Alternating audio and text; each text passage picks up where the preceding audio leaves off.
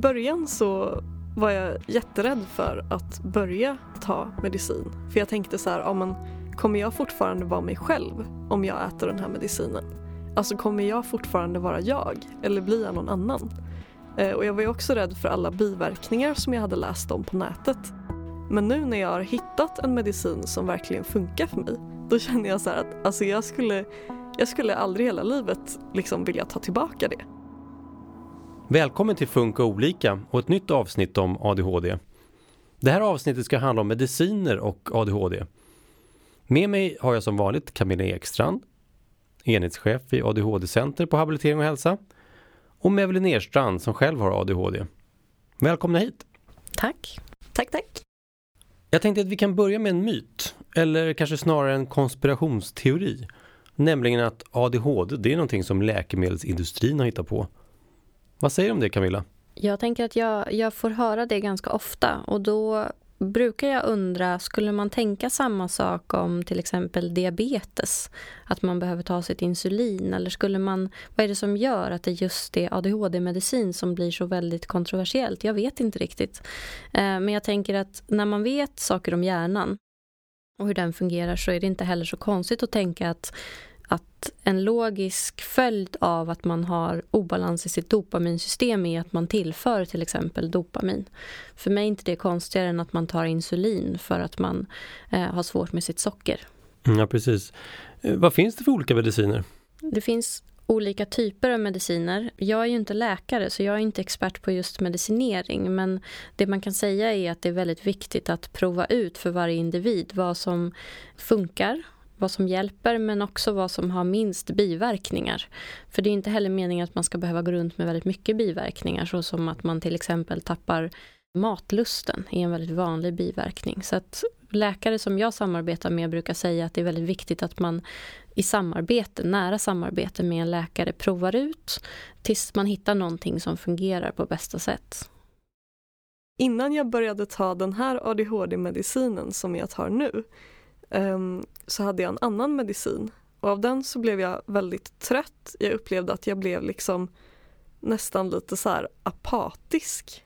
Eh, och det tyckte jag var lite läskigt för att vissa av mina kompisar då skämtade om så att ja ah, nu vet du hur det känns att vara som en vanlig människa liksom.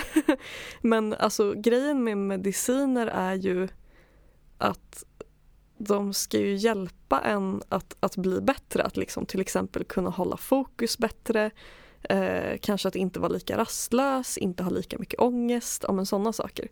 Um, så att den medicinen jag har nu tycker jag är mycket bättre för då har jag fortfarande kvar min kreativitet, jag, jag har kvar liksom att jag kan få många idéer, att jag tycker livet är roligt och så.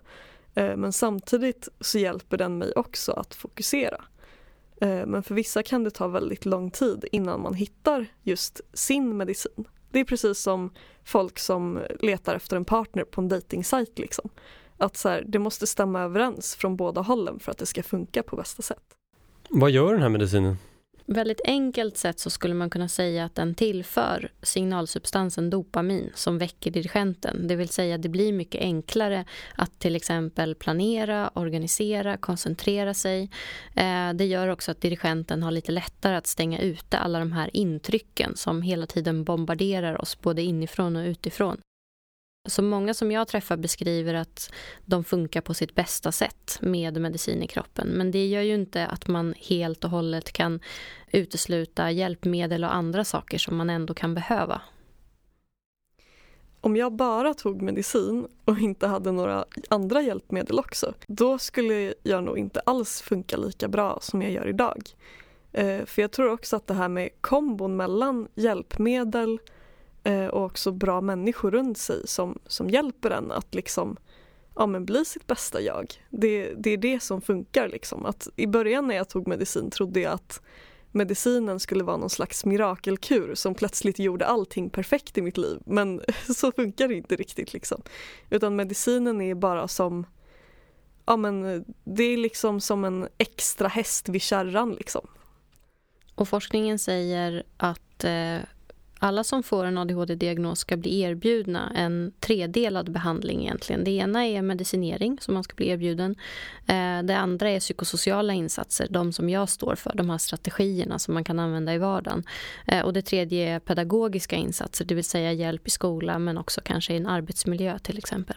Så det är inte någon som bara ska få medicin utan man ska få alla de här delarna. För medicinen tar inte bort ADHD, den kan göra det lättare att fungera medan medicinen är i kroppen.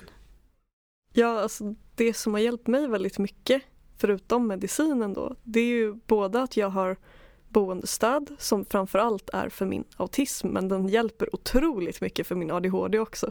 Så jag vill passa på att slå ett litet slag för att jag tycker att fler personer med ADHD borde få boendestöd, för det behövs verkligen. Men förutom boendestöd så har jag ju då en arbetsterapeut som hjälper mig med hjälpmedel och så också hur jag kan använda dem på ett bättre sätt och sådär. Och så finns det kurator eh, som är väldigt bra just för att ja, men, prata om sina diagnoser och kanske massa problem man har fått på grund av dem eller saker man, man liksom ja, inte förstår eller som man kanske vill bli bättre på och sådär. Och så förutom det så finns det ju också så olika ADHD-grupper som man kan gå till. På ADHD-center till exempel. Och eh, så finns det ju eh, också typ Attention som är en patient och anhörigförening. Den, den är också liksom bra om man vill träffa andra som är i samma situation. För det har jag också upplevt har hjälpt mig otroligt mycket. Alltså att gå med i massa grupper på Facebook där andra folk som har ADHD skriver saker om sina upplevelser och saker de undrar över och sådär. Det blir mycket lättare när man kan prata med varandra och hjälpa varandra. När jag har lyssnat på föreläsningar där läkare från olika länder har pratat om medicinering så har de kommit in på att det också kan vara ganska farligt att vara omedicinerad på det sättet att man riskerar att misslyckas med många situationer. Eh, man riskerar till exempel utifrån sin ADHD att lättare hamna i eh, farliga situationer som till exempel trafikolyckor och sånt.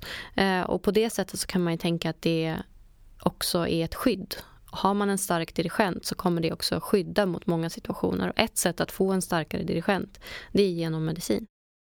I början så var jag jätterädd för att börja ta medicin. För jag tänkte så här, ja, men kommer jag fortfarande vara mig själv om jag äter den här medicinen? Alltså kommer jag fortfarande vara jag eller blir jag någon annan? Eh, och jag var också rädd för alla biverkningar som jag hade läst om på nätet. Att många får väldigt jobbiga biverkningar liksom. Och vissa slutar ju med mediciner just på grund av det och ger upp helt. Alltså de fortsätter inte leta efter en ny medicin. Men nu när jag har hittat en medicin som verkligen funkar för mig, då känner jag så att alltså jag, skulle, jag skulle aldrig hela livet liksom vilja ta tillbaka det. För det här ger mig möjligheten att ha ett så mycket bättre liv och göra så många fler saker som jag inte skulle klara lika bra utan medicin. Såklart så hjälper det en väldigt mycket om man liksom till exempel motionerar eller äter bra. Men alltså kost och motion är ju såklart bra för liksom alla människor.